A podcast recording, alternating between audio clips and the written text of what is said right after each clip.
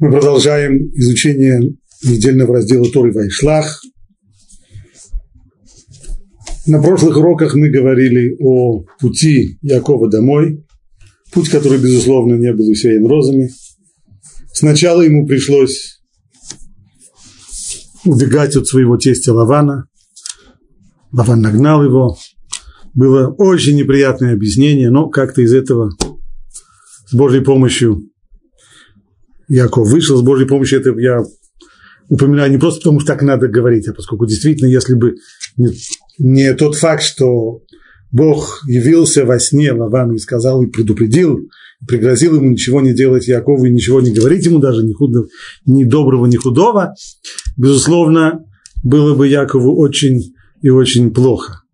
И сумел выйти из этой беды сухим из воды, Следующая беда – встреча с родным братом Исавом, от которого можно было ожидать чего угодно. Снова она заканчивается. Чудом вышел Яков целым и невредимым. И вот так вот Тора и заканчивает. И пришел Яков невредимым в город Шхем, который в земле Кинаанской по пути его из Падана Рама и расположился перед городом.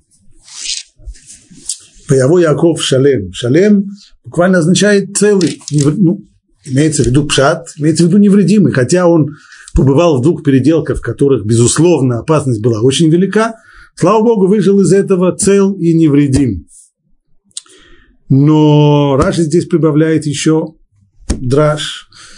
Речь идет здесь не только о том, что он вышел невредимым физически, говорит Раши, невредим телесно, потому что он во-первых, исцелился от своей хромоты, ведь последняя встреча, еще до встречи с Исавом, ему пришлось столкнуться с ангелом Исава, и борьба эта закончилась ранением Якова, но излечился. И так он пришел значит, буквально невредимым телесно, исцелился от своей хромоты, невредимым во всем, что касается его имущества, потому что у него ничего не убавилось, несмотря на то, что ему пришлось поделиться с Исавом и дать ему богатые подарки, но в конечном итоге у Якова от этого не убыло. И еще, что есть? Есть физическая сторона, целый невредим, есть имущество, есть еще и духовная сторона.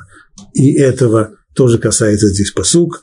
То есть невредим, то есть цел, что касается до его учения, потому что несмотря на то, что он пробыл в доме Лавана больше 20 лет, и в доме Лавана, как известно, бейт мидраш там не был предусмотрен, и учиться там, в общем-то, и хевруты там тоже не было. Учиться там было не с кем, при всем при том, Яков не забыл всего того, что он учил в доме своего отца, так что он приходит цел и невредим во всех отношениях, и физически, и с точки зрения имущественного, и с точки зрения духовной тоже, ничего не потерял. Приходит он в город Шхем общем, место несимпатичное, неприятное. В нем, правда, до сих пор еще ничего плохого не произошло, но в дальнейшем мы знаем, с этим местом связаны многие печальные страницы еврейской истории, который в земле Кинаанской по пути его из Падана Рама и расположился перед городом. Мы ничего не знаем еще печального об этом городе, то, что я сказал, но неправильно было бы сказать, что об этом городе мы еще ничего не знаем. Знаем, и еще как знаем. Точнее, не о городе, а об этом месте. Когда Авраам приходит в Израиль, написано, что его первая остановка была в месте Шхем. Что означает вместе Шхем? Рамбан поясняет, там имеется в виду, города тогда еще не было, когда, когда Авраам пришел. Но это то место, где город еще только будет построен, но оно то самое. И вот около этого самого места Авраам делает свою первую остановку. И только после того, как он остановился, вот когда еще остановился, он не знал, что это место уготовано ему, он не знал, что речь идет именно об этой земле, он догадывался, он мог строить э, планы, размышления, соображения, но только после того, как он остановился там и растянул там свой шатер, только после этого Всевышний сказал ему, вот тебе я отдам эту землю. Он получил, по крайней мере, ее на словах, в обещании, что, твои, что ему потомству будет эта земля дана. Рамбан утверждает там, что это не случайно, по принципу Маасея, вот, Симан Либаним, деяния отцов, это знак их потомкам, первое место, которое было приобретено в Эрц Исраэль в дальнейшем, будет именно Шхем. И будет приобретено оно еще до того, как вся земля эта целиком будет передана потомкам Авраама, точно так же, как Авраам расположился около города Шхем еще до того, как Всевышний сказал ему, что вот всю эту страну, включая это место, я тебе ее даю. А как произошло это приобретение? Вот это тема сегодняшнего урока. Яков, точно так же, как и Авраам когда-то, останавливается около Шхема.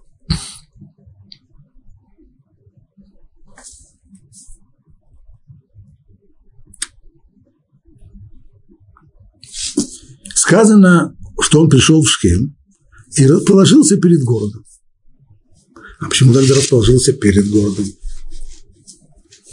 То есть э, снова палатки, снова бедуинский образ жизни.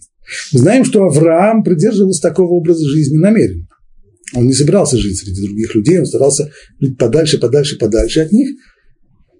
Прежде всего потому, что он не хотел влияния окружающей среды на свой дом. И, а во-вторых, хотя он старался повлиять на других людей, он предпочитал, чтобы люди к нему приходили. Но уже о Якове мы сказать это вряд ли можем, потому что видим, что до сих пор он жил со своим тестем. И вряд ли это был принцип четкий его жизни. Почему же тогда он остановился, именно расположился перед городом? Тоже перед городом остановился, то есть получалось, в общем-то, шел-то он в город, но остановился он перед городом. И наши мудрецы в Талмуде говорят, опираясь на этот стих, что Яков соблюдал субботу. И он установил здесь, здесь мы видим его соблюдение закона, причем закона не закона Торы, а закон, который потом будет оформлен как постановление мудрецов, который называется Тхум Шаббат, то есть установил субботние границы. Смысл этого закона в том, что человек не имеет права выходить за рамки своего проживания в шаббат больше, чем на расстояние двух тысяч локтей. Правда, если он находится внутри города, и он расположился на субботу в городе, то тогда весь город для него как четыре локтя. И только за пределы городской черты он не имеет права выходить больше, чем на две тысячи локтей. Но если суббота застала человека в дороге, в поле, то вот тогда все, что есть ему, это всего лишь две тысячи локтей, даже если получилось так, что он чуть-чуть-чуть-чуть не дошел до города. Ему осталось всего 1000-1200 локтей до города. Все равно, придя в город и дойдя до, до последней точки, в которой он заканчивает отчет 2000 локтей, дальше он двигаться не может. Только для тех, кто живут в городе и заночевали в городе, и суббота застала их в городе, только для них город, весь город как четыре локтя. А что касается тех, кто заночевали в поле, тех, которых суббота застигла заход, солнце застиг их в поле или в дороге, то они двигаться дальше могут только на ограниченное расстояние. Так вот, здесь тем и объясняется, почему он расположился перед городом, потому что наступило, наступил канун субботы, солнце стало заходить, двигаться дальше было невозможно, и Яков расположился перед городом.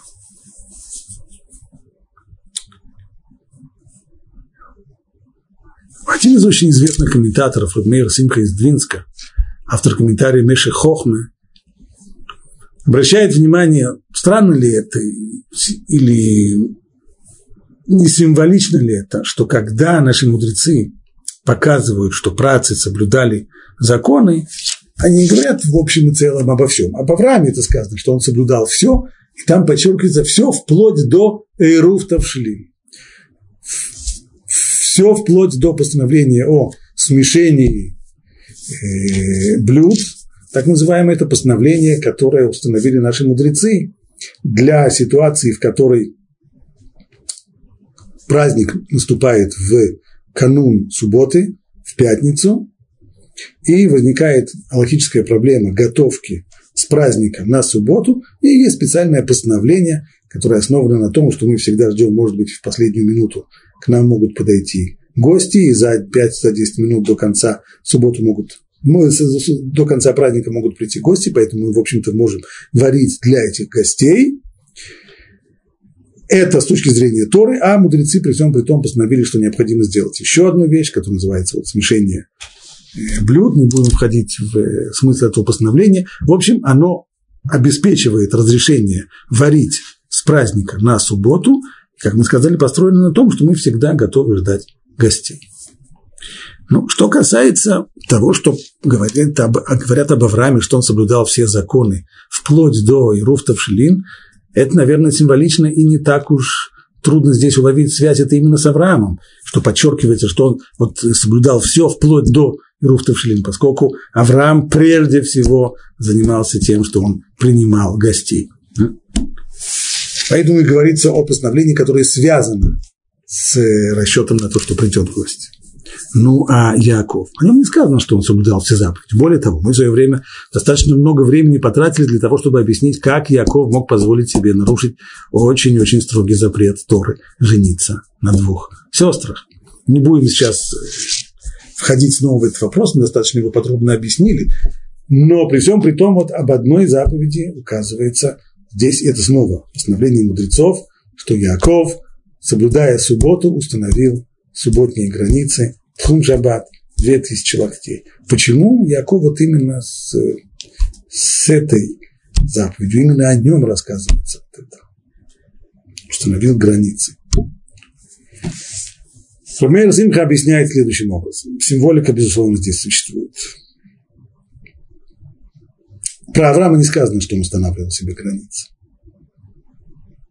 Вот граница до сих пор, все, и дальше не двигаемся. Огорожено. Авраам, весь, вся его жизнь была ради других людей.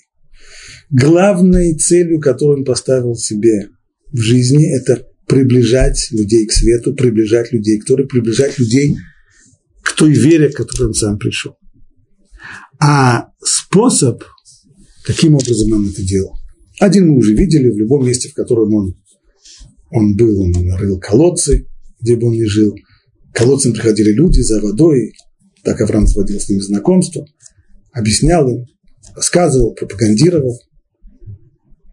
Но вот затем произошло еще одно изменение.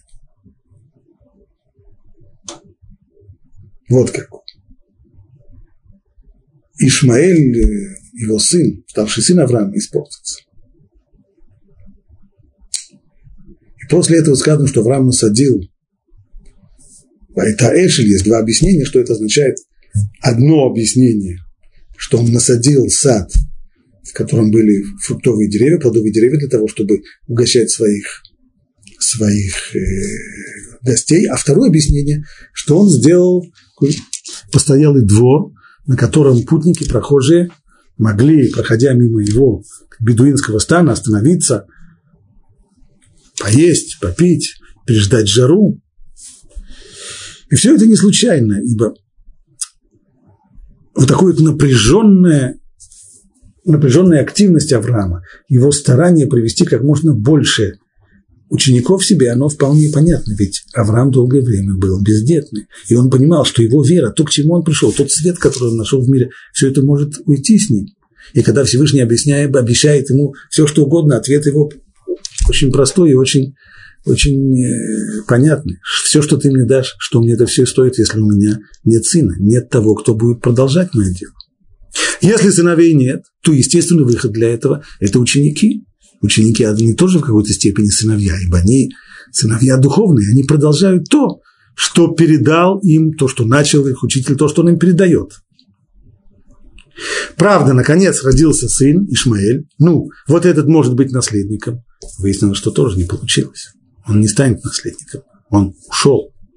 Поэтому Авраам снова с удвоенной энергией, с удвоенной силой бросается на свою работу приближения к себе людей, и вот тогда он строит этот постоялый двор или сажает сад вокруг его стана. Так или иначе, колоссальные усилия для того, чтобы приближать к себе людей. Чтобы приближать к себе людей нельзя огородиться огородом. Нельзя сказать, вот я вот здесь вот и больше вот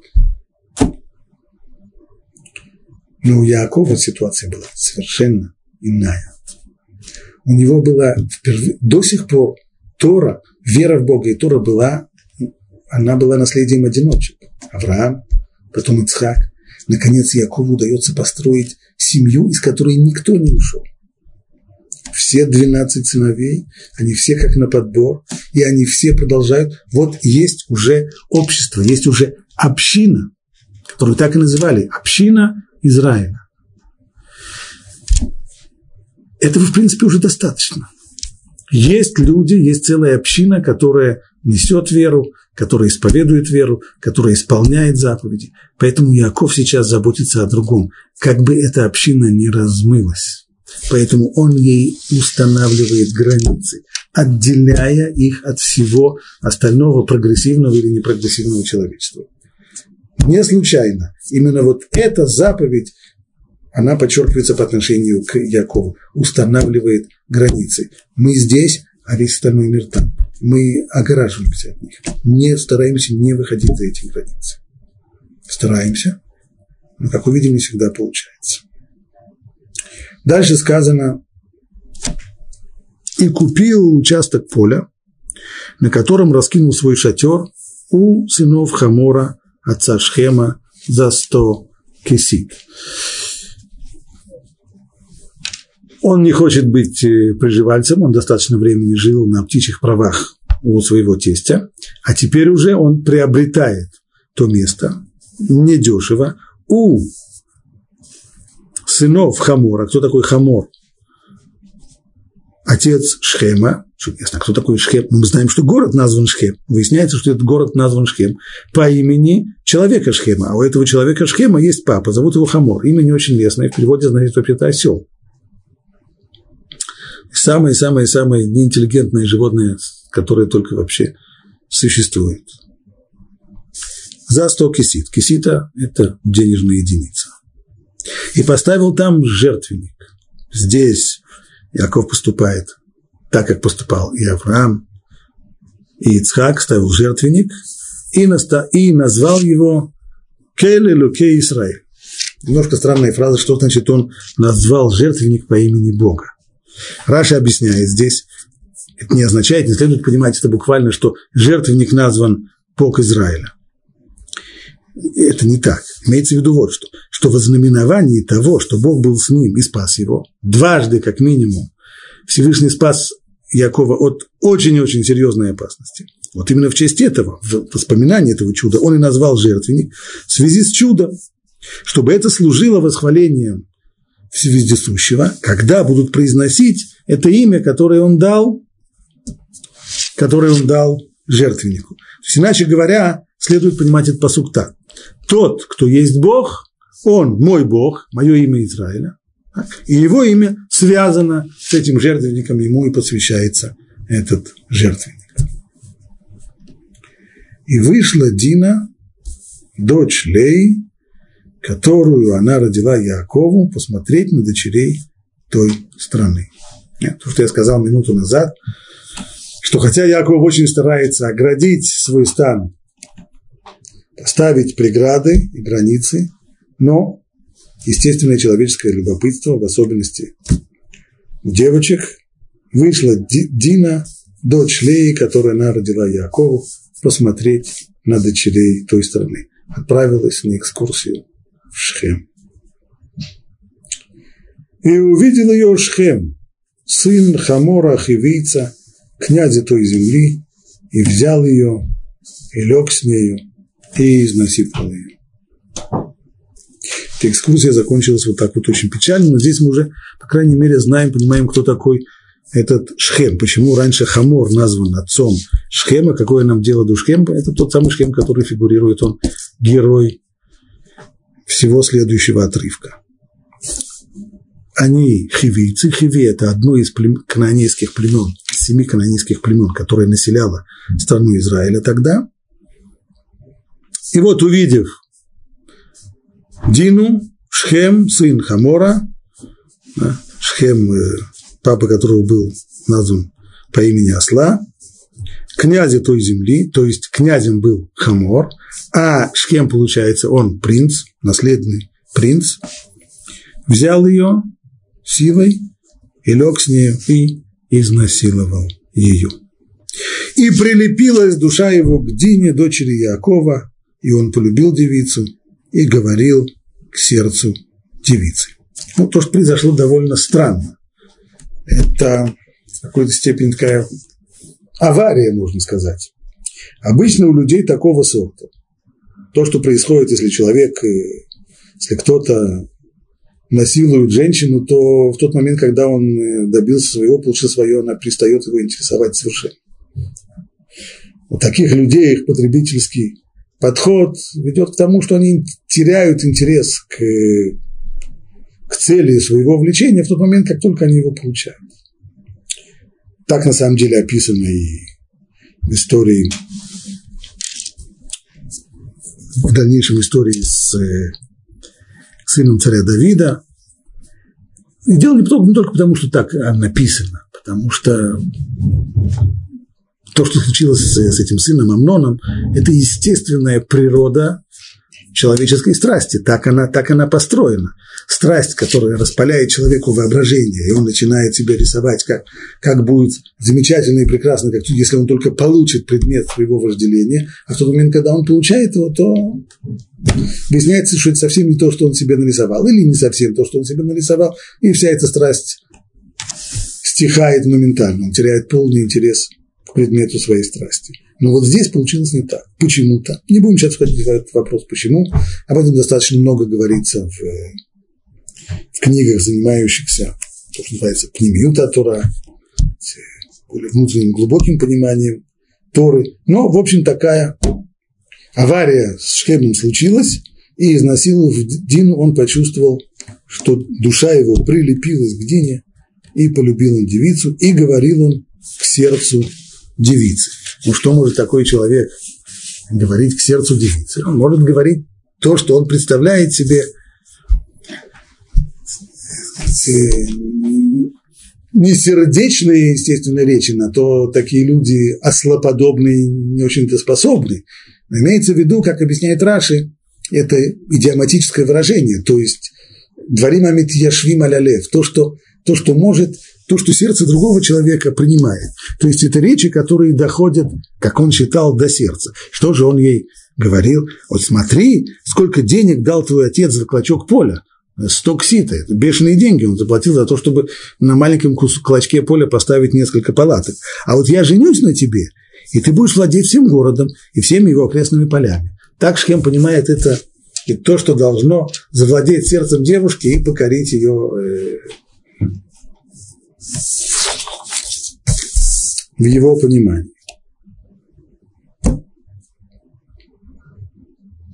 Ну, если он собирается жениться на девице, которую перед этим изнасиловал, то понятно, что здесь есть еще одно действующее лицо, его папа. И Шхем сообщает осчастливленному папе, что он нашел невесту. И сказал Шхем Хамору своему отцу, говоря, возьми мне эту девушку в руку хорошо, как капризный ребенок, хочу, и возьми мне ее в жены. И Яков услышал, что он осквернил его дочь Дину, а его сыновья были со скотом в поле.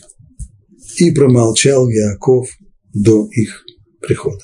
То есть никоим образом Яков сам не реагирует. Он был один, когда он получил известие о том, что произошло, но никакой реакции его нет, пока сыновья не приходят. И вышел Хамор, отец Шхема, к Якову поговорить с ним. Шидух, сватовство. Сыновья же Якова пришли с поля. То есть они приходят именно в тот самый момент, когда является к, к Якову Хамор. Сыновья же Якова пришли с поля, и когда услышали, то огорчились мужи, и возгорелся их гнев, потому что он сделал мерзость с Израилем, лежав с дочерью Якова, и так не делает. И говорил Хамор с ними и сказал, Шхем, мой сын, пристрастился душою к вашей дочери. Дайте же ему ее в жены и породитесь, породнитесь с нами. Ваших дочерей отдавайте за нас, а наших дочерей будете брать себе. И поселитесь с нами, и будет земля эта перед вами, селитесь и промышляйте на ней, и осядьте на ней. И сказал Шхем отцу и братьям, только бы присутствует здесь и сам Шхем, не только Хамор пришел. Здесь уже после того, как папа высказал все свои предложения, то Шхем берет слово и сказал Шхем ее отцу и братьям, только бы мне найти благоволение в ваших глазах. Что не окажете мне, я сделаю. Наложите на меня самый большой брачный выкуп и дары, я дам. Сколько вы не скажете мне, только дайте мне девушку в жены. Скорее всего, я. А реакция какая, какая-нибудь должна быть от отца.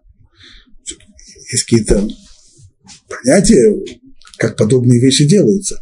Шхем он тоже, он не приходит сам свататься, он пришел с папой. По идее, ответить на это должен Яков. И отвечали сыновья Якова. Яков молчит, ни одного слова. И отвечали сыновья Якова Шхему Хамору и отцу его с лукавством. И говорили так, потому что он обесчестил Дину, сестру их, и сказали им, не можем мы этого сделать, выдать нашу сестру за человека, у которого крайняя плоть, ибо это срам для нас. Только при этом условии согласимся с вами, если будете вы, как и мы, чтобы был обрезан у вас каждый мужчина. Вот тогда будем отдавать наших дочерей за вас, и ваших дочерей будем брать себе. И поселимся у вас, и станем одним народом. А если не послушаетесь нас и не обрежетесь, то мы возьмем нашу дочь и уйдем.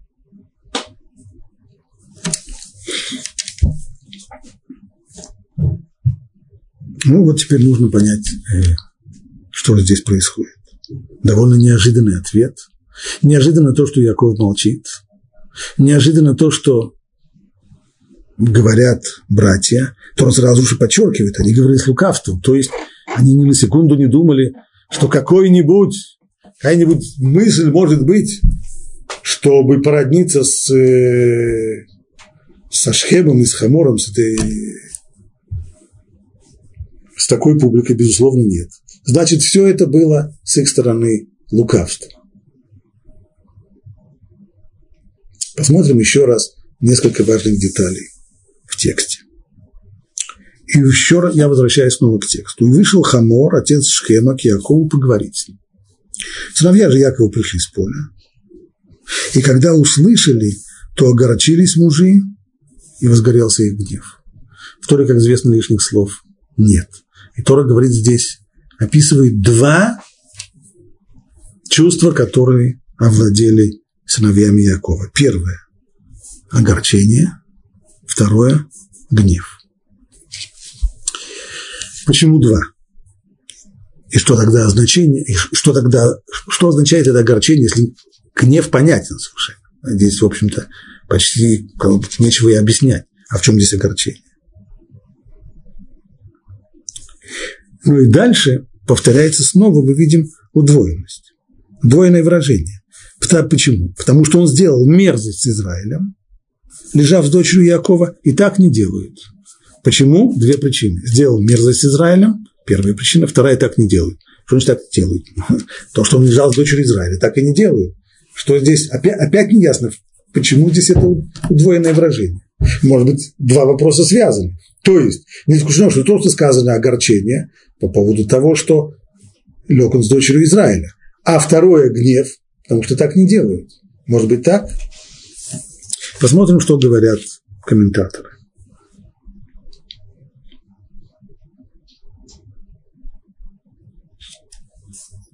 Раши.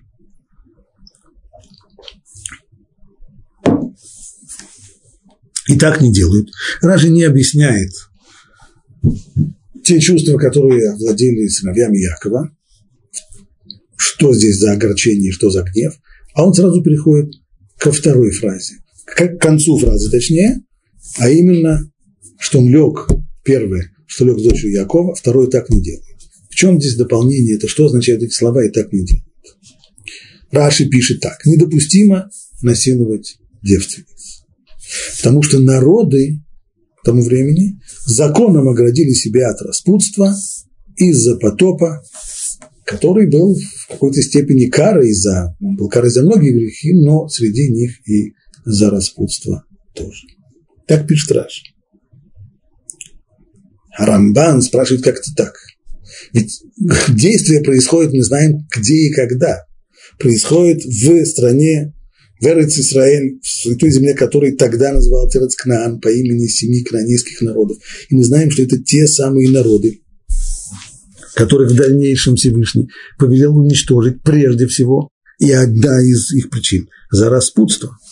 Как сказано, киет коля ту его таэля сон шеарец ажерлифникем, потому что все эти, мер, все эти мерзости, имеется в виду, Рамбан приводит здесь стих, который э, заключает целую главу, в которой сказано о сексуальных э, извращениях. Так вот, после этого после того, как Тора перечисливает все возможные виды инцеста и отклонений, извращений, после этого говорится, что смотрите, вы так не делаете. Почему? Потому что все эти мерзости делали жители этой земли, к ней, и земля их изрыгнула. Так посмотрите, чтобы вы так не делали. Ну, значит, для них это было совершенно естественно. Не то, что ну, не просто распутство и разврат, вещи куда, куда худшие, значит, для них это было совершенно естественно. Так как же можно сказать, их так не делают, что у них это не было принято. Принято и принято.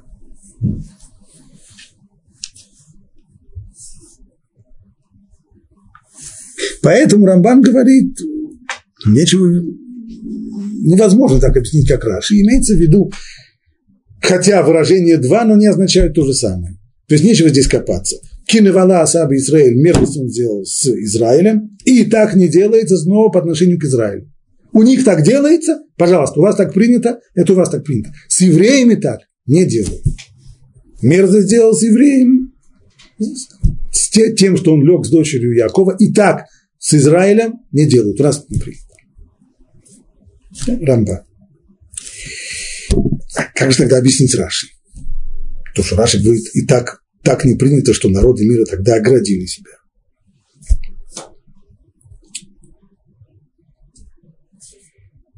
Прежде всего, безусловно, есть разница, есть серьезная разница во времени, сотни лет.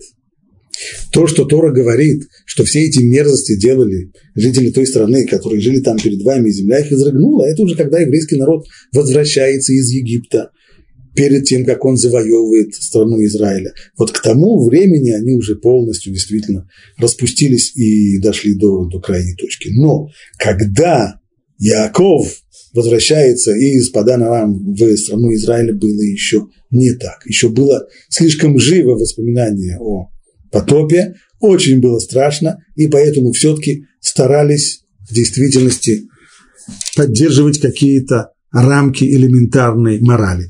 Тому подтверждение, тому подтверждение, что и во времена Авраама и Ицхака, когда когда они были у Плештим, Плештим были филистимляне, как их называет э, синодальный перевод.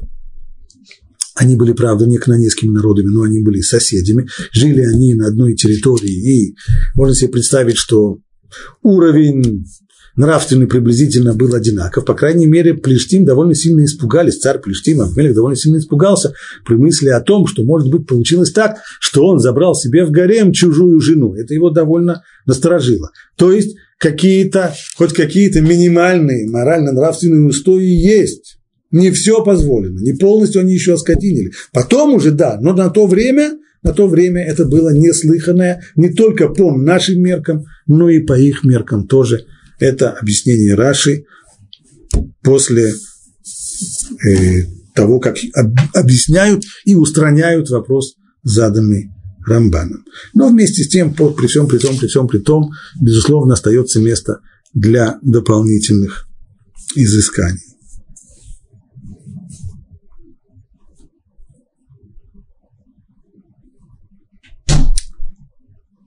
А Урахай Макадош пишет здесь так безусловно, и вот он уже начинает связывать два, прежде всего, два чувства, о которых говорится по отношению к сыновьям Якова, а то, что они огорчились, и то, что возгорелся гнев, и два разных аспекта того поступка, схема того, что случилось с Диной, дочерью Якова.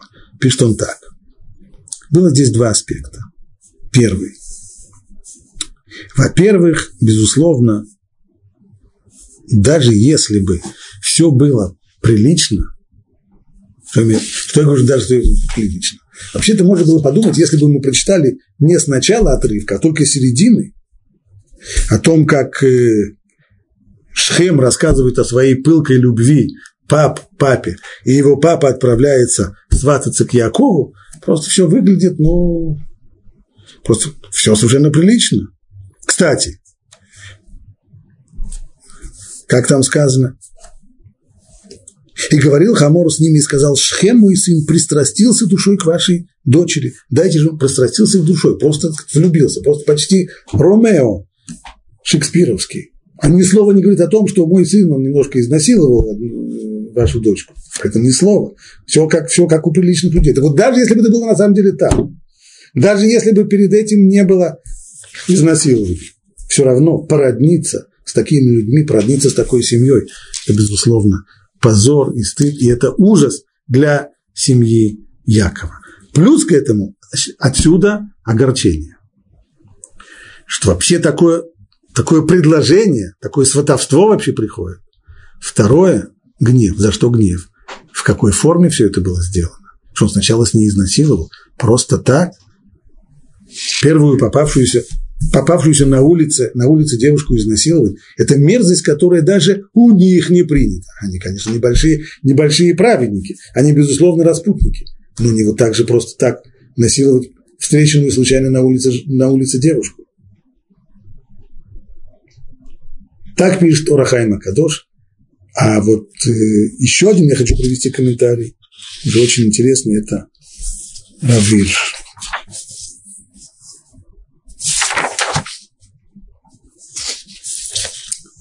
Он так. Сыны Яакова находились во власти двух сильных чувств. Первое – печаль. Печаль – это не агрессивное чувство. Это боль.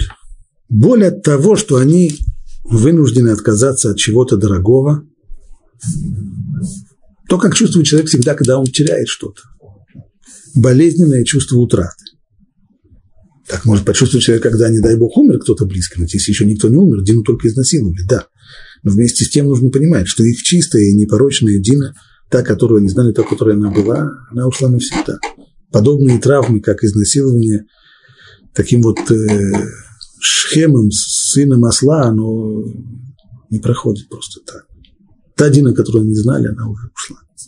Даже если бы им удалось вырвать ее из рук Шхема, если бы они сейчас прокрались в, во дворец Шхема и выкрыли ее бы, при всем при том, ничего бы уже не изменилось. Кстати, кстати, есть мидраж, который говорит, что когда уже в дальнейшем сыновья Якова напали на жителей Шхема и добрались до дворца, то Дина отказалась уходить. Им пришлось ее выволакивать оттуда силой. Этого они еще не знали, что так произойдет, но можно было это подумать. То есть ту сестру, которую они знали раньше, они потеряли. И отсюда горечь утраты. В то же время безнравственный поступок, а то, что он так сделал, он зажег в них гнев. То есть его, с одной стороны, факт, факт того, что сестра изнасилована, он приводит к горечи, к огорчению. А то, что разозлило их, то, что зажгло в них гнев, это сам поступок Шхема. Ибо осквернив, тем самым получается, осквернив этим, он сделал мерзость с Израилем. Что означает тогда слова «и так не делается»? Пишет дальше Равир. Из первого конфликта с другими народами семья Якова извлекла важный урок. Кстати, в, в переводе Равирша на комментарий Равирша на русский язык, здесь это место переведено неправильно. То, что он имеет в виду из первого конфликта с другими народами, имеется в виду предыдущий конфликт, когда ему пришлось столкнуться со своим братом Исавом. Что можно было вынести из того конфликта? Сначала столкновение Якова с ангелом Исава, а потом уже с Исавом в плоти крови. Важный урок был вот какой. Поскольку они слабы, сила-то оказывается на стороне других. А Исав шел навстречу своему брату с четырьмя стами вооруженных до зубов головорезами. Они слабы и не имеют средств для защиты, то их безопасность может быть обеспечена только в том случае, если другие признают их моральное и духовное превосходство. Вот какой урок можно было вынести из встречи с, с Исавом. Если бы Яков купил себе по дороге из Падана Раба, купил себе еще какие-нибудь новые вооружения и беспилотные самолеты или еще что-нибудь такое, ему все равно, все равно не победить Исава. Он все равно меньшинство, он все равно остается маленькой и слабой общиной. Ничего здесь не поделаешь. Ну а как же можно обеспечить свою безопасность во враждебном мире? Когда ты оказываешься всегда в меньшинстве, когда ты маленький и слабый. А как это все произошло с Исавом? Мы уже об этом говорили. Когда Исав подошел к Якову, увидел своего брата, вместо того, чтобы обнажить меч, он бросился ему на шею, бросился ему на шею, расплакался, стал целовать брата. Что произошло? Произошло самое, самое неожиданное, хотя с другой стороны, в общем-то, и понятно. Когда он увидел своего брата, его жен, его детей, то, чего у Исава нет, он увидел то счастье, в котором, то семейное счастье, в котором живет этот человек. Он увидел чистоту этой жизни. Он почувствовал нравственное превосходство этих людей перед собой. Это то, что его сломало. Сломало, и не в состоянии он был дальше продолжать. Вот какой урок вынесли тогда из первого столкновения. Если мы хотим обеспечить себе безопасность в враждебном мире, то мы ее обеспечиваем не путем укрепления своей воинской мощи, все равно нам ее не хватит, а путем укрепления своего морального и нравственного превосходства перед другими людьми. Это Вспоминаю сейчас э, один из моих учителей, Авхай Мейр Кана Захарцадик Леврох, который, э, как многие приличные люди в э, конце 40-х, начале 50-х годах провели несколько лет в местах не столь отдаленных, как говорили тогда, а именно в исправительно-трудовых лагерях вместе с криминалами, с преступниками, с убийцами, с насильниками, с ворами, с, с грабителями. И когда его спрашивали, как можно было выжить, как можно было сосуществовать рядом с такими людьми, ответ был достаточно простой. Если эти люди чувствовали, что находящийся рядом с ними фраер, как их называли тогда, что это не просто заносящий человек, это человек, у которого есть моральная и нравственная основа, то такого человека, такого человека преступники и воры и все остальные, они, они именно уважали.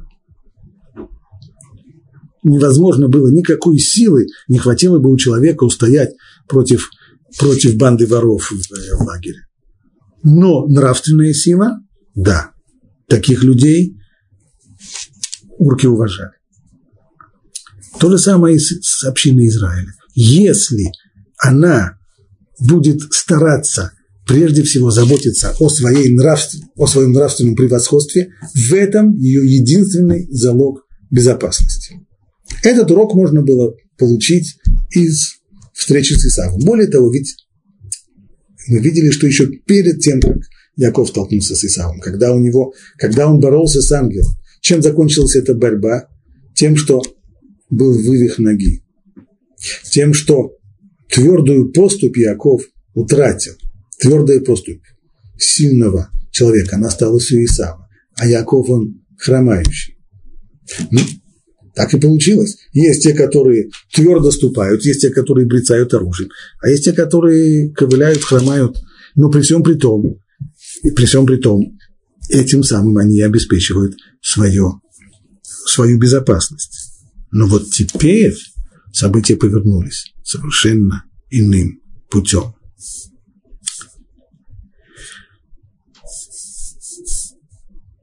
Если раньше было понятно, что победоносная божественная основа, то есть проведение Всевышнего, правление миром, которое превратило Яакова в Израиля, оно проявляется в мире именно через физическую слабость евреев. То есть евреи самый слабый, самый маленький, незащищенный народ. И он-то оказывается самым древним почти сегодня существующих народов, который был патриархом уже в те дни, когда сегодняшние известные народы были молодыми, только начинающими.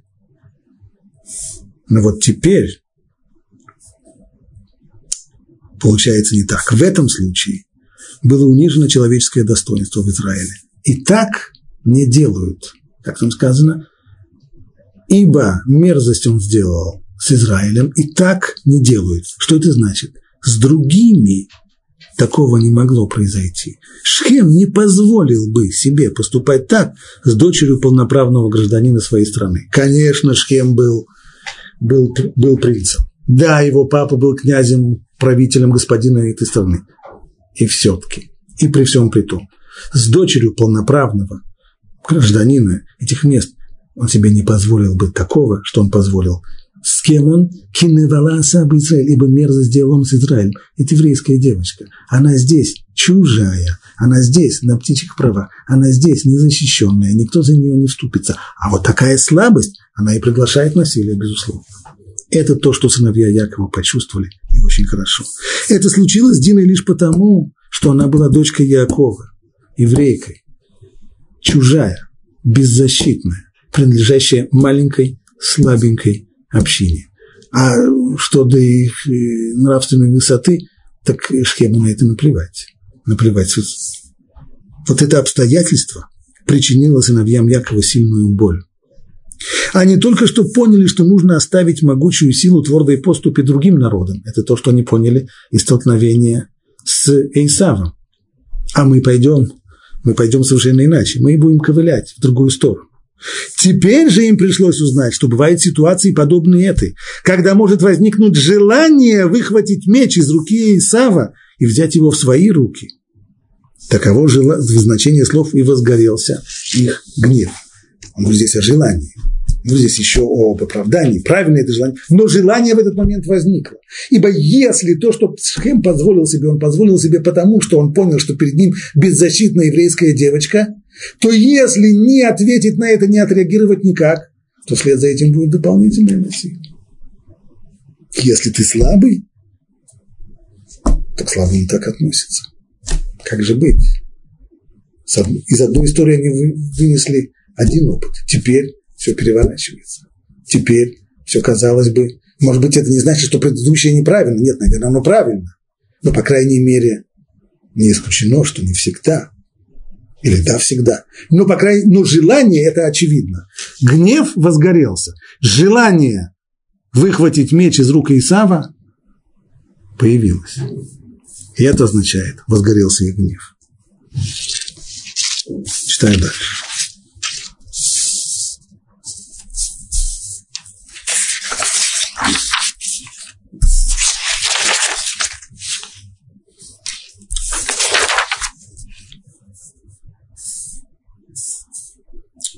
Свой гнев они пока не проявили. Они говорят с лукавством. Мы обратили внимание на то, что Яков вообще ничего не говорит. Почему не говорит? Ну, просто это для него это оскорбительно даже вообще входить в переговоры на такую тему с такими людьми, которые пришли. Поняв это, братья берут инициативу в свои руки и отвечали сыновья Якова Шхему и Хамору, брату его, с лукавством. И говорили так потому, что он обесчестил Дину. Как объясняет Раши, почему они позволили себе здесь вот такое вот лукавство? Да потому что перед ними был человек, который обесчестил их сестру. По отношению к нему, безусловно, позволено действовать с лукавством, с военной хитростью. И сказали им, мы не можем этого сделать, выдать нашу сестру за человека, у которого крайняя плоть, ибо это срам для нас. Только при этом условии согласимся с вами, если будете вы, как и мы, чтобы был обрезан вас каждый мужчина. Вот тогда, тогда мы все объединимся, породнимся, будем брать ваших дочерей, будем отдавать наших дочерей, будем одним народом, братство народов. В чем было лукавство? Самое простое объяснение, что когда Шхем услышит Он, конечно, играет, играет из себя здесь Ромео из э, пьесы Шекспира, но как только он услышит, что от него требуют не деньги, от него требует не выкуп, от него требует обрезаться, то, скорее всего, нормальный человек да, скажет, знаете что, я, э, я подумаю, и завтра не придет. И этим можно будет закончить с подобным сватовством. Но происходит снова неожиданно. Шхем настолько в нем горит страсть, что даже на это он готов. И понравились их слова Хамору и Шхему. Шхем, ладно, но папа Хамор, папе еще обрезаться из-за того, что у сына... А он более всех уважаем был из дома своего отца, то есть любимый, самый уважаемый принц. И пришли Хамор и Шхем и его сын к воротам своего города, собрали там народные вечи и обращаются к народу. И говорили людям своего города и сказали, эти люди мирны с нами. Пусть они селятся на земле и промышляют на ней. Земля живет пространно перед нами. Вы не боитесь, что у нас вдруг э, будут проблемы с э, заработком, еще земли здесь сколько угодно, всем хватает. Дочерей их станем брать себе в жены, и наших дочерей будем выдавать за них, проднимся. Только с тем условием сойдутся эти люди жить с нами и быть с нами одним народом, чтобы был обрезан у нас весь мужской пол, как они обрезаны. Это критическое.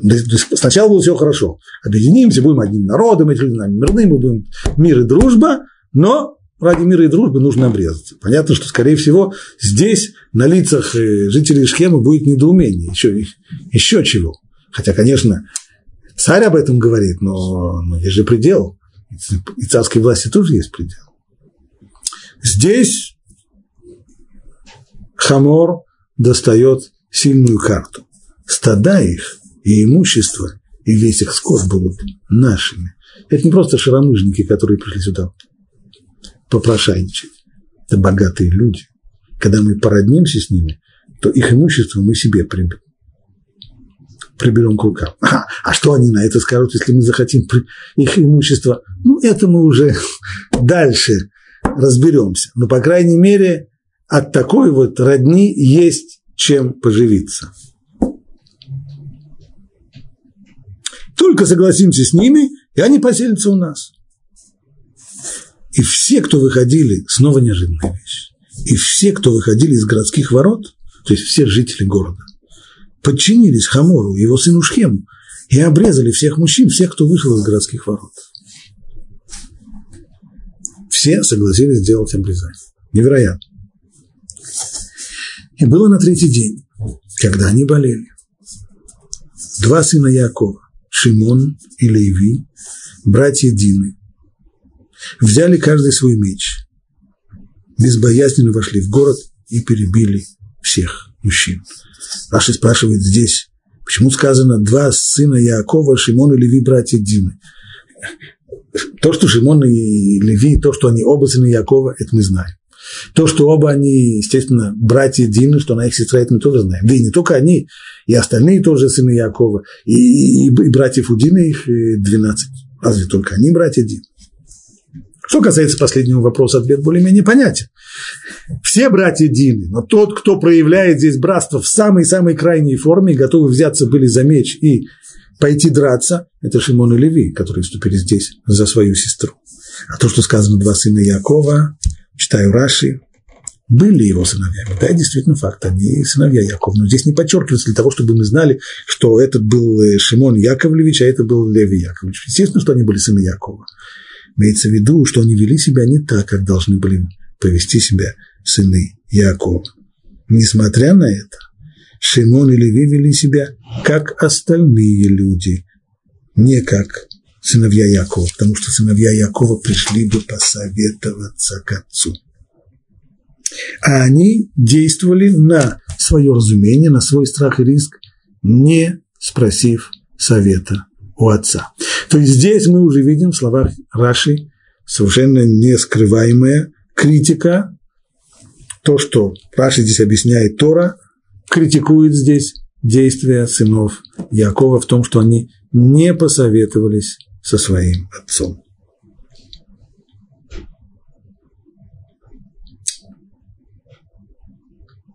И было на третий день, когда они болели, то есть на третий день после обрезания, жители Шхема, очевидно, обрезание было для них достаточно травматичным, и серьезного сопротивления они оказать не могли, поэтому только два сына Якова, Шимон и Леви, братья Дины, взяли каждый свой меч, безбоязненно вошли в город и перебили всех мужчин.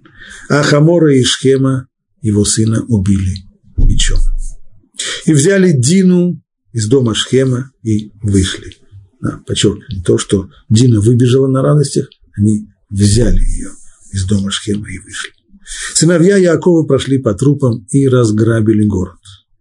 За то, что обесчестили их сестру. То есть подчеркивается здесь, что разграбили город не потому, что они пришли поживиться и найти себе хорошие сувениры, а потому, что именно это было в отместку, это было, был демонстративный шаг разграбления за то, что обесчестили их сестру. Они забрали мелкий и крупный скот, и ослов, и то, что в городе, и то, что в поле, и все имущество их, и их детей, и жен пленили, и разграбили все, что было в домах. Ну вот теперь вместе с сестрой и с добычей сыновья Якова возвращаются домой. Его реакция, реакция отца. И сказал Яков Шимону и Леви, вы смутили меня, сделав меня ненавистным для жителей этой страны, для Кенанеев и Перезеев, а у меня мало людей. Соберутся против меня и поразят меня, истреблен буду я и мой дом.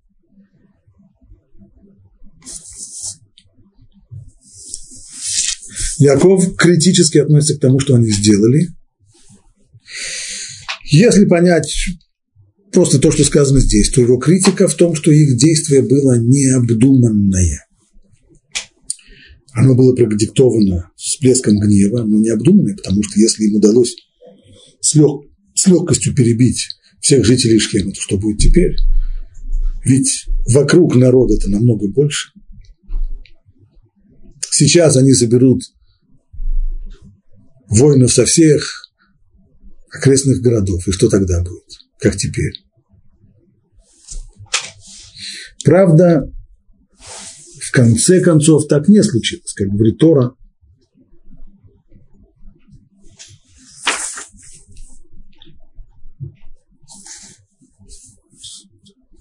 Писано там так. И был страх Божий на городах, которые вокруг них, и не преследовали сынов Якова. Когда Яков поспешно уходит из Шхема, можно было бы ожидать погони за ним, этого не случается. Снова почему? Чудо было, страх Божий на них напал. Но этого, безусловно, с точки зрения рациональной, этого не должно быть. И это было достаточно опасно.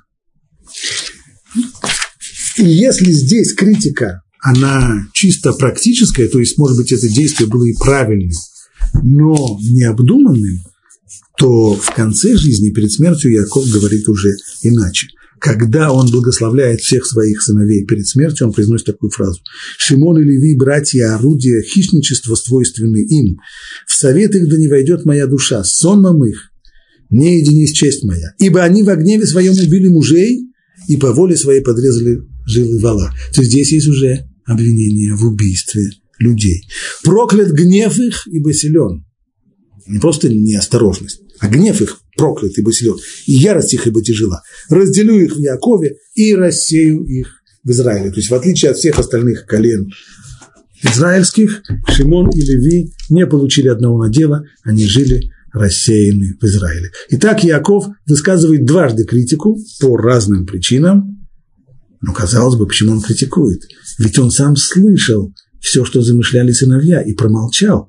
Почему же он теперь их критикует? Вот на этом вопросе мы и закончим, а ответы уже продолжение в следующей серии.